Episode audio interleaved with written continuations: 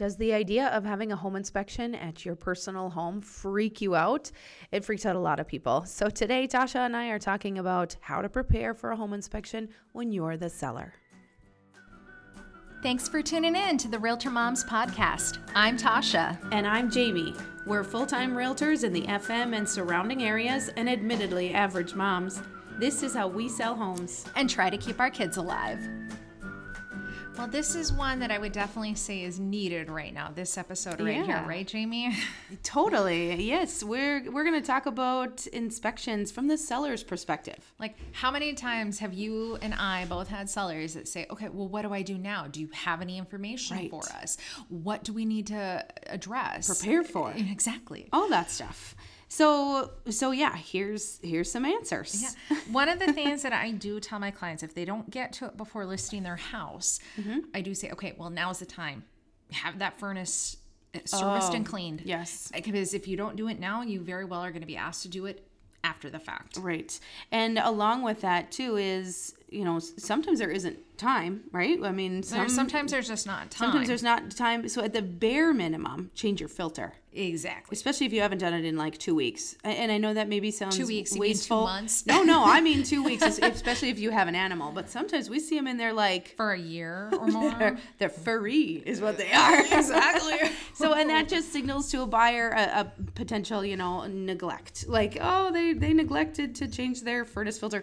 That's maybe not the case at all. But again, this is just about um, sort of reducing the concerns that a buyer may have Correct. unnecessarily. Because if it's very dirty, I can guarantee no matter what, they're probably going to ask to have that yeah. cleaned and serviced. Totally, totally. So yeah, do that if you can. And here's another side note: if your furnace filter is really dirty, it can be such that um, it trips a sensor in your furnace and actually stops your furnace from working or stops your air conditioning from working. Mm-hmm. We're getting into the winter months now, and nobody would like to come home to a froze out house. No. So no. anyway, anybody out there listening, maybe go check your furnace filter. yes. uh, okay, I've got one. Um, again, kind of seasonal here, but sprinkler systems. Have have them blown out. Have them blown out if it's winter. Have them recharged or whatever they call it when they start them back up for you in the spring. Adjust Take. the heads, get everything lined up and ready.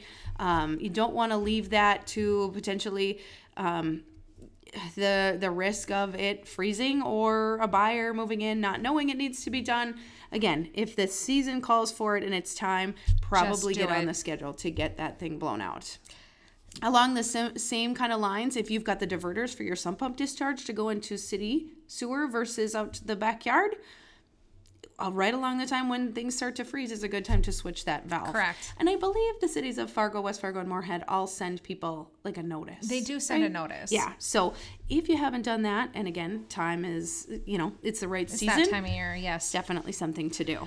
One thing I tell people too, if you haven't changed out your batteries in your smoke alarms, um, mm, you know, and thermostats, and thermostats, now is the time. Yes. Now is the time. And those things are going to be checked during your inspection too. So just another way of preventing an unnecessary item that gets called for on your home inspection report. One thing to keep in mind too, if your home doesn't have a carbon monoxide detector, you know maybe now is the time to put one yes. in. It's not that expensive. Right. And it's it's good. It just is another level of safety for the occupants in your own home.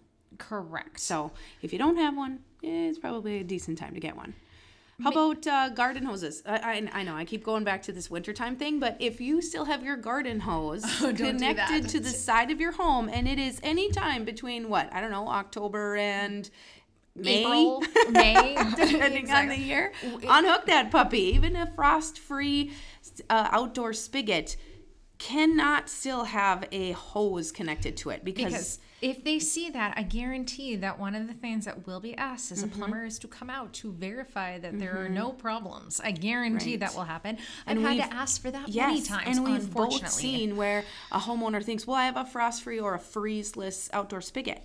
Yes, but as if that water hose is still connected to the spigot, that water hose right there at that connection is most likely still full of water and it will freeze and it will max out the capacity and, and potentially compromise the ability of that frost free spigot to even you know not basically have a major problem um, despite it saying that it's for a frost free. I'm going to pick on my husband a little bit. This is one of the things he always forgets to do. And then it gets oh. to be like, oh, we're getting a free, we're freezing. And I'm going yes. around the outside of the house being like, dang you, Mike. Right.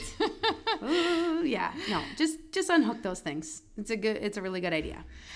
What else you got? I would say, you know, make sure you have a clear access to any crawl spaces or your attic access because that's a they, great one. They will. I can guarantee an inspector is going to want to look at a crawl space and or a yep. you know attic access. That's Even unavoidable. Some, it's, it's something yeah. to expect.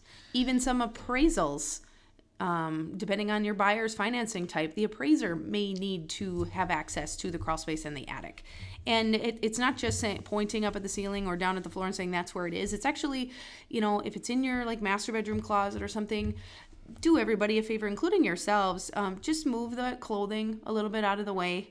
You know, take the things off the top shelf that makes it really hard to get up there. It's going to prevent your stuff from getting a little bit of insulation or dust fall down on it when they climb up in there, um, and also just make it easier to access. Yes. So good all the way around. They're also going to have to use like a really thin um, knife, like a like a razor style knife, to slice open the seal on that access door, if depending on the type of access that you have, um, and that shouldn't alarm you. That's that's kind of part of the process. So don't panic if you see that somebody has sliced open that caulking seal around your attic access. That's, that's sort of essential. That's actually one of the things I tell my buyer clients every single time. It's like, okay, uh, you know, put this on your to do oh, list oh, yeah. to do within the first couple of weeks moving in. Seal that Great attic idea. access. Mm-hmm. So because it just it just gives the opportunity for air to exchange between your attic and your living space, and those two temperatures are not the same. And anytime you have a big difference in temperature, you invite the possibility of mold. Yes. And we don't want that. No, none at all. so there's a buyer tip, even though we're talking about sellers today. um, I, I, got one. How about uh, like slow drains, leaky faucets, simple little tiny things that that you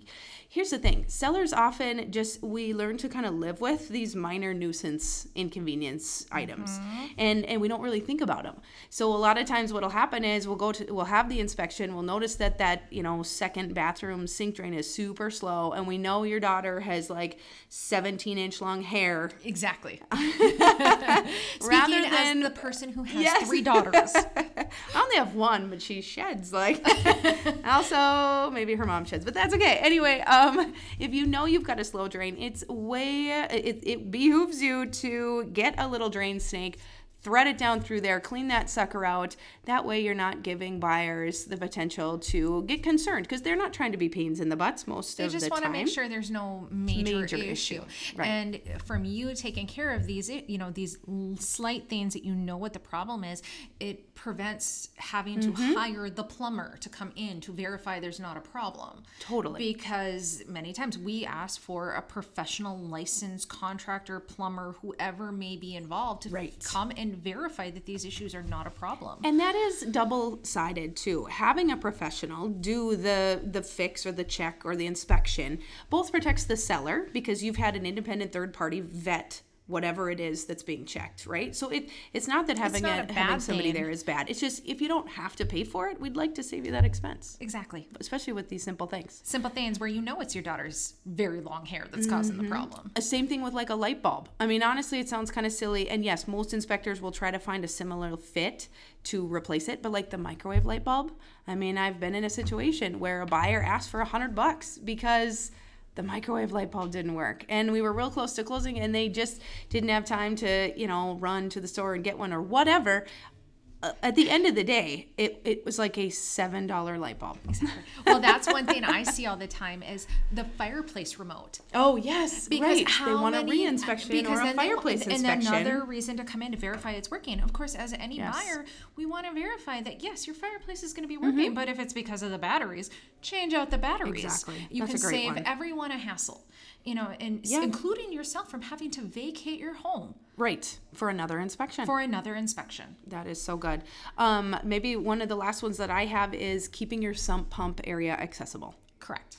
So, um, if it's in a storage area or a utility room where you commonly have lots of boxes or other things kind of in the way, um, you really need to make sure that that is accessible more than anything, just so that they don't have to come back for a second trip or want to hire a plumber to look at it because they they can't when they're there. I will say this too: if you know it's been more than five years that your sump pump hasn't been changed out, yeah, change it out. It's gonna come up, right? It's gonna come up. They're I'm like hundred and fifty dollars or less in some even cases. Even some cases, a hundred. I mean, right. it, it, you save yourself money from having for you if you feel comfortable completing the work versus hiring mm. a plumber that could be four or five hundred dollars. Could be more, right? It could be more. Right. It could be less. But you again, if you have the capability to take care of the work, right. take care of it. If it's something simple like that, those are generally come with good instructions for it, you know removing the old one, installing the new one.